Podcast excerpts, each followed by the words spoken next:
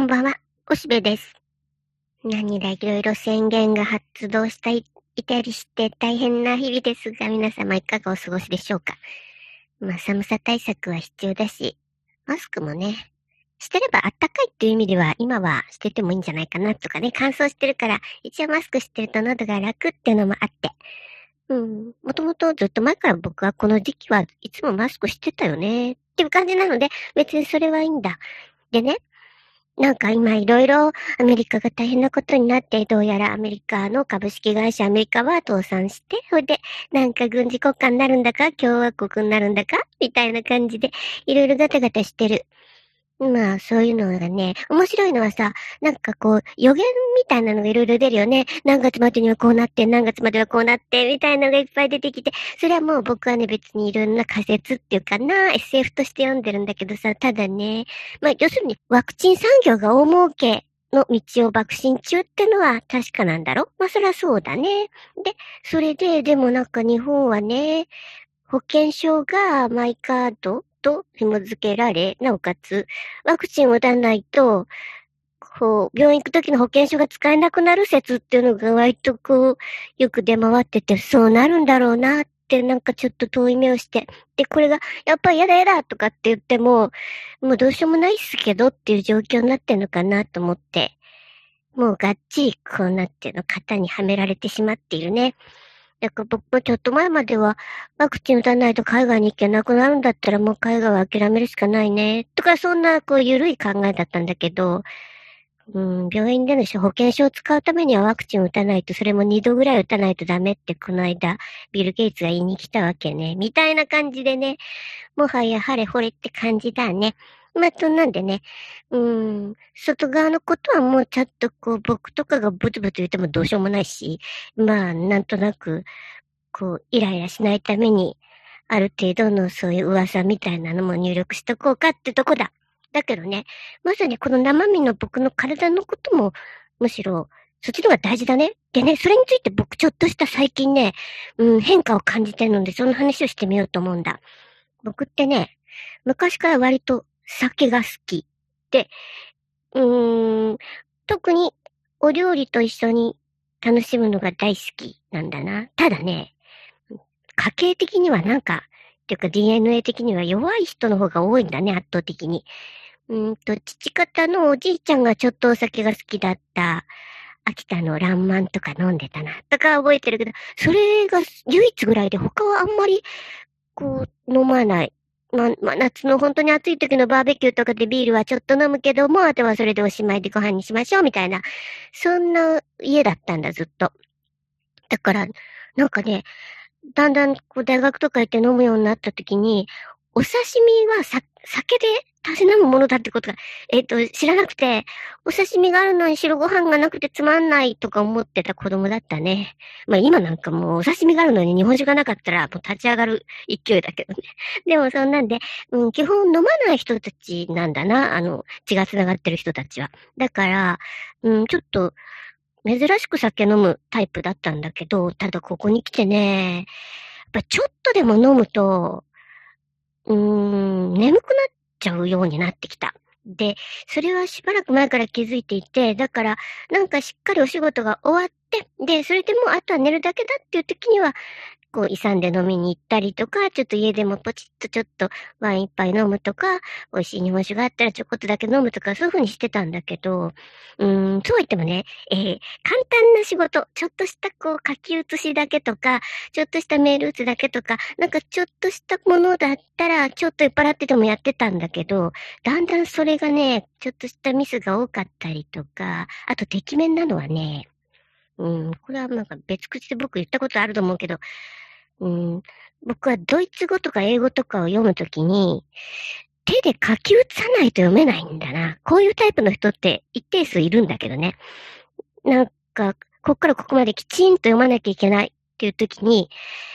ただ目で追ってるだけでは翻訳できないんだな。なんか、その、えー、原文をノートに全部書き写すんだよね。で、書き写しながら、文の構造とか、その、あ、この単語わかんないなとか、そういうのをずっと丁寧に読んでいかないと、ちゃんと読めないタイプなんで、未だにそうなんだ。だから、すごい、こう、ノートはいっぱいいるんだね。常にちょっと、あの、使わないノートは積んでおいて、で、それにただただこう書いていくんだけど、で、それは、まあ、あの、書き写すっていうか、下準備なので、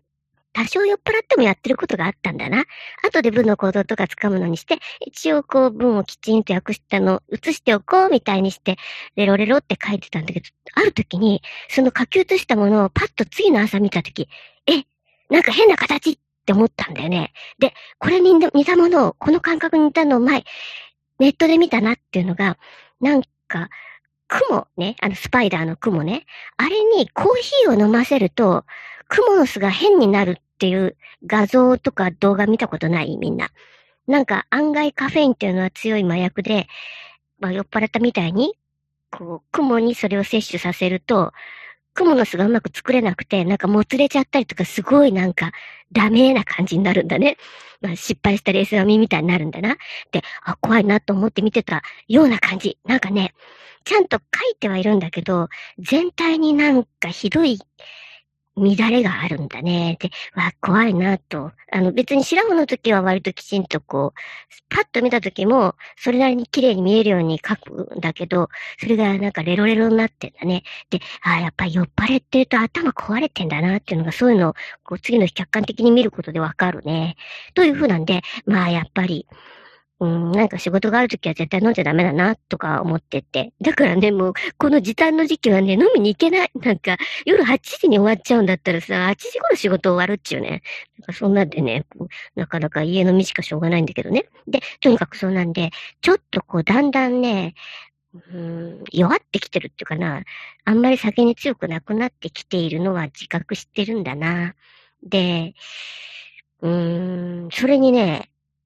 次第にシラフの時もバカになってる。なんとなく、何桁かの数字は覚えられない。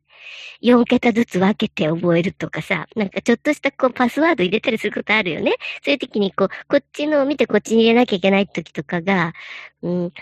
こう、何々何々何々何ぐらいのこう、数字っていうのは覚えられていたような気がするのに、やっぱりそれちょっとミスったりしたら、二度手間だからやっぱり半分ずつ分けたりして入力したりとか、あとちょっとした名前とかも、うん、まあ知らない名前が覚えにくいのは昔からなんだけど、さっきちょっと見た時の名前で、ああ、あれねって思ったのに、パッとなんか入力しようとした時に、あれ？誰だっけ？とかわかんなくなったりしてね、もう一度調べる羽目になる。結局、自分のこう、記憶力の衰えによって自分が迷惑させられる。これは、まああるね。ちょっとした忘れ物でさ、もう一番自分が大迷惑だよね。自分のボケなすぶりにさ。で、それで余計な、こう、もう一回駅から戻ってきたりとかそういうことやったりする。で、そうなんでね、なんか、キャーレスミスとか、なんか、ボカッとこう、忘れるはずのないことを忘れてしまったりもしてるし、ただ、まあ、なんとなく、まだ今のところは自分でリカバーすれば、人様に大迷惑までは言ってないかなって感じなんだけど、まあ、わかんないけどね。気がついてないだけかもしれないんだけど、だけど、まあ、これが大事故につながるとか、本当に大迷惑になってしまうようなことのないように、なんか、ちゃんと自覚しなきゃダメだなと、老いを自覚しなきゃダメだなと思ってるし、で、ただ、このままガタガタと落ちていくのは、少しでもスピードを緩めるためにどうしたらいいかって考えてて、で、あの、筋肉とかさ、あと、ちょっとした柔軟性とかは、ちょっとこう使ったり、筋肉使ったりとか、ちょっと鍛えることで、大きくは取れていくにしても少しこう、元に戻るところがあるじゃない？特に柔軟性なんかちょっとそうだよね。ガチガチになっても全然っていうのが、ちょっとしたこう、あの、柔らかくすることで、ふっと曲がったりするから。だからその辺、何か、えー、修理が効くっていうかな、ちょっと油させば動くようになるみたいなものがある。それが、こう、あの、頭脳戦としてもそういうことがあるかなと思って。で、ただそれが、しばらく前までゲームやればいいんじゃない？とか言ってゲームとかね、やってたけど、所詮スマホをがっつり持ってそれでガチガチやってたら、体は固まる一方だ。うん、で、だから、語学でね、ドゥオリンゴっていうのずっとやってるけどね、それとかもハマっちゃうともう何時間もドイツ語を英語に訳すとか、英語をドイツ語に訳すみたいなゲーム感覚でやるのがあるんだけどね。それはそれで勉強にはなるさ。だけど、だからそのためになってる感で、むしろゲームにはまっちゃって、もう体はガチガチ。で、それも結構最近はミスも多くてね、うん、単純なところで、主語が複数形なのに単数の動詞を入れちゃったりして、ピロロンとか間違っったりしてね、ね、そんなショックなんだよね。どうしてこんなとこに気づかなかったろうか、自分とか思って、愕然とするんだね。だからなんかこう、頭の衰えどうするか問題っていうのはすごく大変なんだ。でもそんな時に、先人の教えをっていうか、うちはね、90いくつまで生きたね、えー、祖母がいるんだな、おばあちゃんね。で、それかなんかね、時々、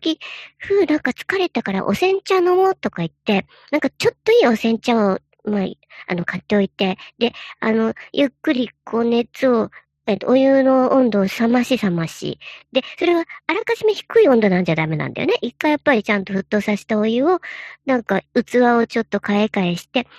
温度を落としていって、で、ここぞっていう時に、え、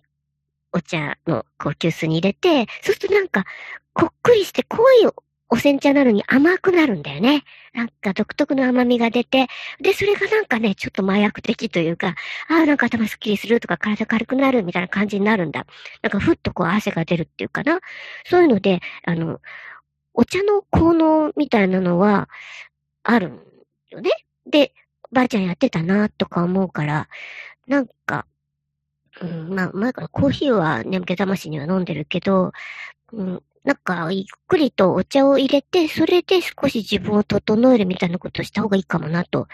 今までそれをこう、お酒で疲れを取ったり、その美味しさでちょっとこう、感受性が研ぎ澄まされるみたいなところをやってたけども、だんだんお酒がなんかこういうふうに、うん、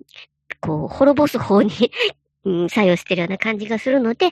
少しやっぱりシフト変換していって、お茶も楽しむようにしようかなとも思ってんだな。とか、今、お店なんかでも、紅茶飲み放題、ご飯を食べてる時に、お茶をこう、ついてくれる、紅茶をね、いろいろ、次は何々ティーですけど、いかがですか？とか言って、あ、くださいくださいとか言って、紅茶についてくれて、どんなガボーと飲んじゃって、で、また次に、この何々ティーですけど、いかがですかあ、もうくださいください。ちょっと多めにとかって、そういうふうに言うお店があって、そこも気がつけば割とよく頻繁に行くようになっててるしね。だからお茶を楽しめる店もよく行ってるなぁと、そういえば自分で気がつくありさまさ。というので、えー、嗜好品だな、何かこうゆっくりしたときに、自分の心身を整えるときに、うん、お酒もあるけど、今後はお茶も多めにしてった方がいいかもな、と。だからそれは体の衰えだけじゃなくて、頭が、頭がだんだん悪くなっている。これは一応私は、こう、商売道具の大事な道具なんだよ。この頭の動きっていうのはね。だからそれがバカになると、うん、稼げなくなってくるので、